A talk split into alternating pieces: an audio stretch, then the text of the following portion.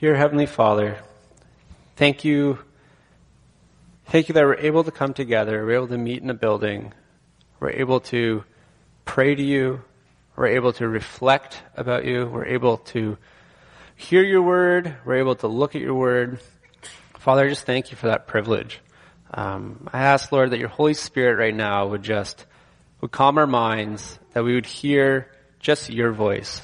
Um, that you would just speak to our inner desires.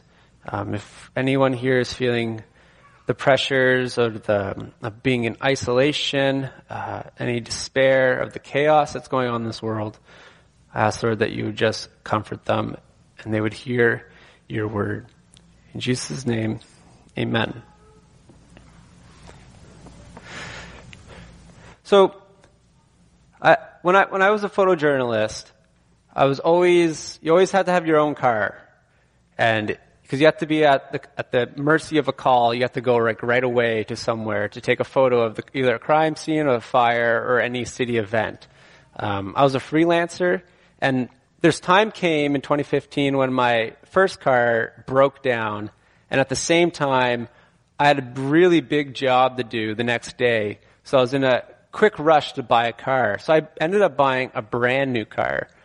Um, I'm not going to say the brand because I don't want to talk the brand down or try to convince you of a different car company to buy. That's not the point of this. Um, but what happened is I bought it in 2015, and by 2017 I had driven over 100,000 kilometers. And the thing when you buy a new car, normally after the 100,000 kilometer mark, your warranty for the engine stuff just it ends at the 100,000 kilometer mark unless you pay for the extra warranties. But at that moment, I was pretty strapped for cash, so I didn't. And what actually happened two years later in 2017, the engine stopped when I was around five, 5,000 K over the, the warranty. So in that moment, I felt very, very distraught. Like I just bought pretty much like it's a new car. Like it's only two years old and the engine just just ended. Um, and I didn't know what to do, so I called them and I asked, like, I just, I wanted them to help me out because like two year old car, like it should be fine. Anyone who buys a new car, like you would expect it to last more than two years regardless of how many kilometers you put on it. And what they told me was just a flat out no. Um, we cannot, there's nothing we can do about it. Um, even though you've been doing all the oil changes with us, even though You've been getting the service checks whenever you're supposed to. There's nothing we can do. And if you want this fixed, it's going to cost you $5,000 to get a new engine. Um, and I just couldn't, like, I couldn't afford that. So I was, me and Amy, because I was married at that time, we were just at a loss of what to do. We, we had no idea what to do. Um, we prayed. We just, we, we felt pretty hopeless because you, like, with my job and then just we very outdoor active lifestyle. You you want a car. You need a car to get around to things. And and after around like two days after when we just felt so despair, like completely lost, like no hope. They called. They, I got a phone call from them in the morning, and they just said that you know what we will we'll fix the engine for you. Just bring it in, and we'll we'll cover it all. Um, and they didn't have to do that. They didn't have to cover anything for me. Uh, because technically I was the, I was in the wrong. I was over the warranty, um, over the 100k, and they decided to do it, and I felt very grateful. So I, am still driving that car. There's been some other issues, but that's a different story. Um, I won't get into that. And today, um, all through the summer, if you've been coming here every Sunday, we've been going through a series called the, the Crucified Messiah. And this week, the, my, the title of the sermon is called Jesus Died to Redeem. So if you haven't already, um, turn to Titus chapter 2, verses 11 to 14, and we'll, we'll just take a look at that. Because the story I just told really fits with that, the whole idea of redemption. So the context of Titus is Paul and Titus had just done a trip to the Crete island in the Mediterranean Sea. And he left Titus there because some new churches just sprang up. So he, they needed a leader. So this, this epistle, this letter is written to Titus and it's Paul telling him what he needs to do in the face of, of persecution, what you need to do in the face of false teaching, uh, is a very Greek society there, so there's a lot of like all these different gods and stuff like that. So this is Paul writing to Titus. It's a very personal letter. Um, telling him how to, you know, how he needs to organize his leadership, um, how he needs to run the church in the face of false teaching. And I would, before I read the first verse, I would like to ask three questions. If someone wronged you or owed you something, would you want, would you want them to make it right or pay you back? You don't have to answer out loud, just, just for you to think about. Or, if you did something for someone, would you want them to act a certain way afterwards you did, you did something really nice for them? We can all agree, or can, most of us can agree that deep down inside we want that. We want, we want people to, to do something for us after we've done a nice act for them, or if we've lent someone money, we want them to do a nice. They want we want to be paid back. Um, but here, Paul is not talking about, Paul is talking about this unmerited grace, this unmerited redemption. Um, and he's, he's really getting Titus to tell himself personally to reflect on it, and then also to tell his congregation to reflect on it and to live a certain way. And we are to also look at this text because the Bible wasn't just written for then, it's written for now as well, because this is God's word. That we need to reflect on it as well. So I'll begin in verse 11. For the grace of God has appeared, bringing salvation for all people. Now, Paul, right, right off the bat, um, with what he said before, with, with, because in verse 11 it says for the grace of God. So when, whenever you see for, or therefore, or surely, surely, you need to look back at what was just said, because it gives the context of what's being said in that moment. So Paul is just, is telling Titus, because of all this stuff, because of the, you need to teach sound doctrine, because you need to live a certain way, you need to have certain qualifications for elders, you need to look to the grace of God to teach you how to act for, in the future events. Because he says, for the grace of God has appeared, bringing salvation for all people. That is what he's talking about. He is talking about Jesus crucified. He's talking about Jesus rising from the dead. You need to look at that. You need to, that should be your lens for how you go forward in life and how you train people up. And Jesus was seen by hundreds of people. So in light of that event, of this gracious event, this unmerited grace event, you need to live that way. Now some of you might be saying, well, this text, doesn't, isn't it saying right here, for the grace of God has appeared? Bringing salvation for all people. Aren't you saying, isn't that, isn't salvation for all people then? Because the text right here in verse 11 says that. Isn't, isn't, um, like why, why is the church so obsessed with trying to convert people then if salvation is for everyone? Why, why should I repent or change if salvation is for everyone? Why can't I just live the way I want and be saved? If, if it says right here that salvation is for everyone, shouldn't I just be able to do what I want, live my life, do all, do all that? Well, isn't that just like, when you think about it, that's just the sound, that's like the anthem of our culture we live in today. It was also the anthem of the culture back then. That these certain things, like, don't tell me what to do. We hear that all the time. Or live your life. Be free. I was, I was born this way. We're all in this together. That's a very popular one. Uh, or coexist. Why can't we all coexist?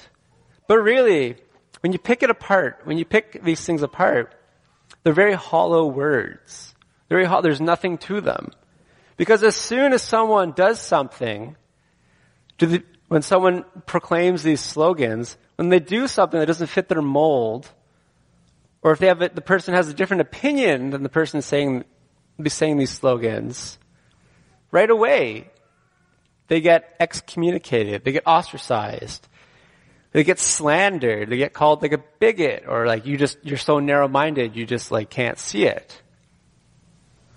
Or, if someone does something that the person feels wronged about, like very personally wronged, They want, they demand a redemption for what that person did. They demand almost a sacrifice. A sacrifice needs to be done for that event.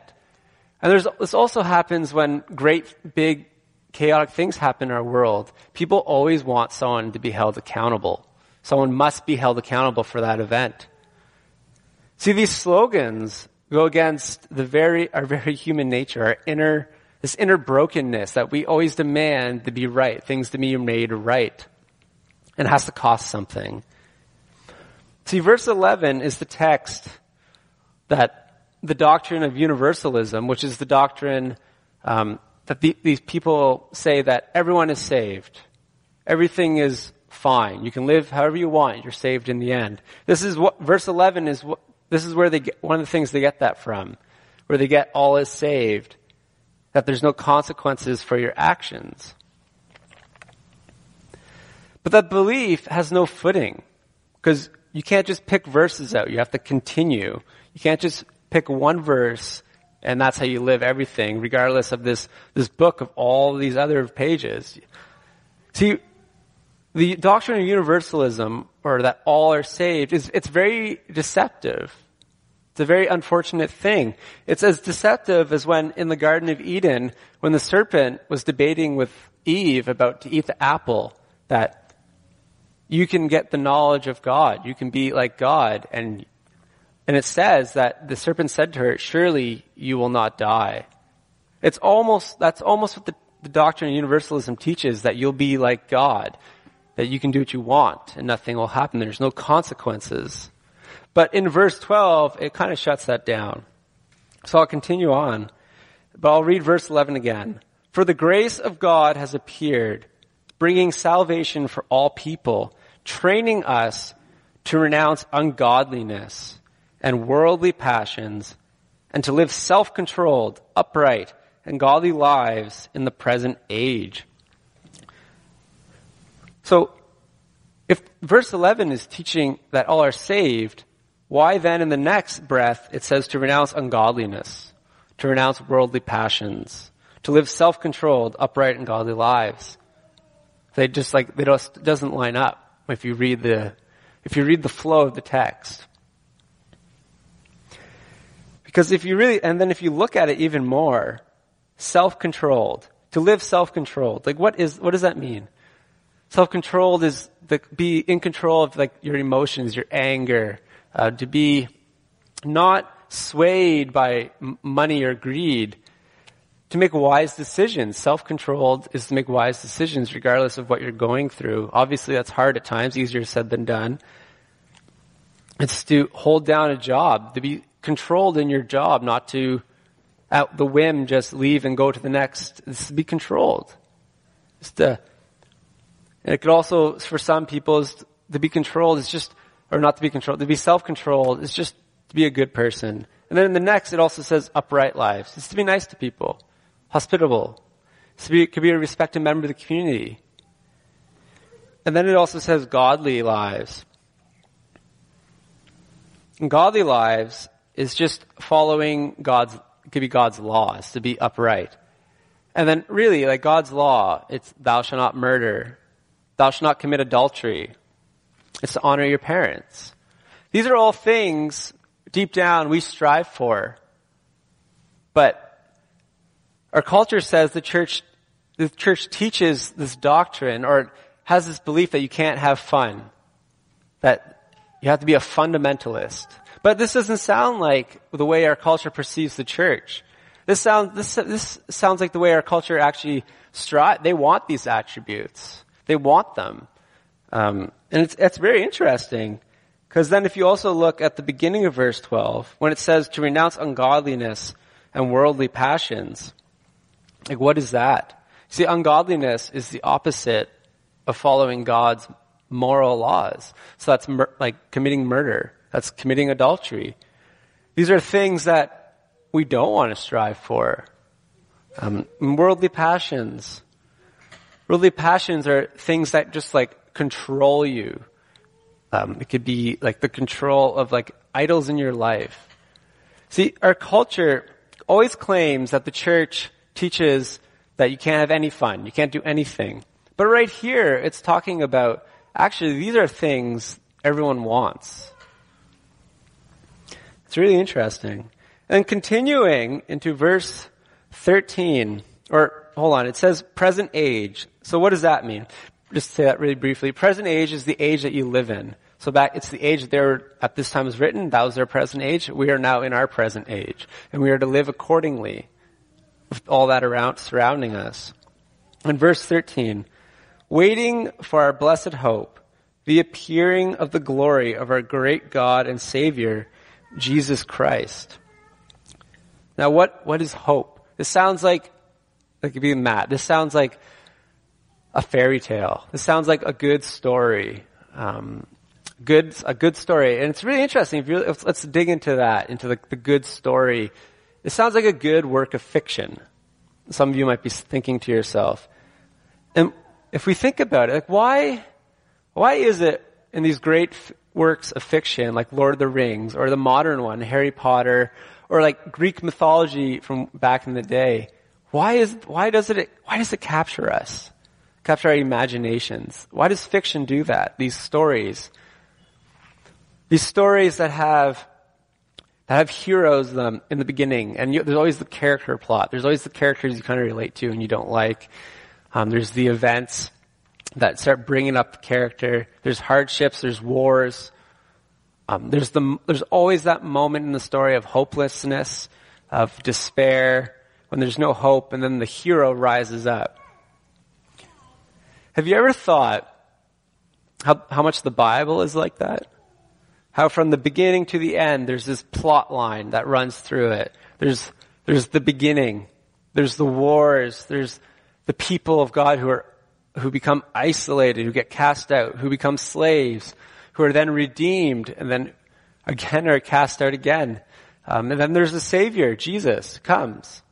But there's, there's a big difference between works of fiction and the Bible. The Bible is based on historical events and historical people. Everything in the Bible happened. Like Jesus came. God came and walked among us. These historical event. He came, he died. It's written about. People saw it. People who didn't believe in Jesus saw it. It has been written about. You see, the Bible is what is the greatest story ever told. It speaks to our greatest longings. It speaks to our inner, our inner desires. The things that we find, that everyone finds so much, just the stories of fiction we wish that are true. The Bible is true. The Bible is the ultimate story. It's the, the gospel message.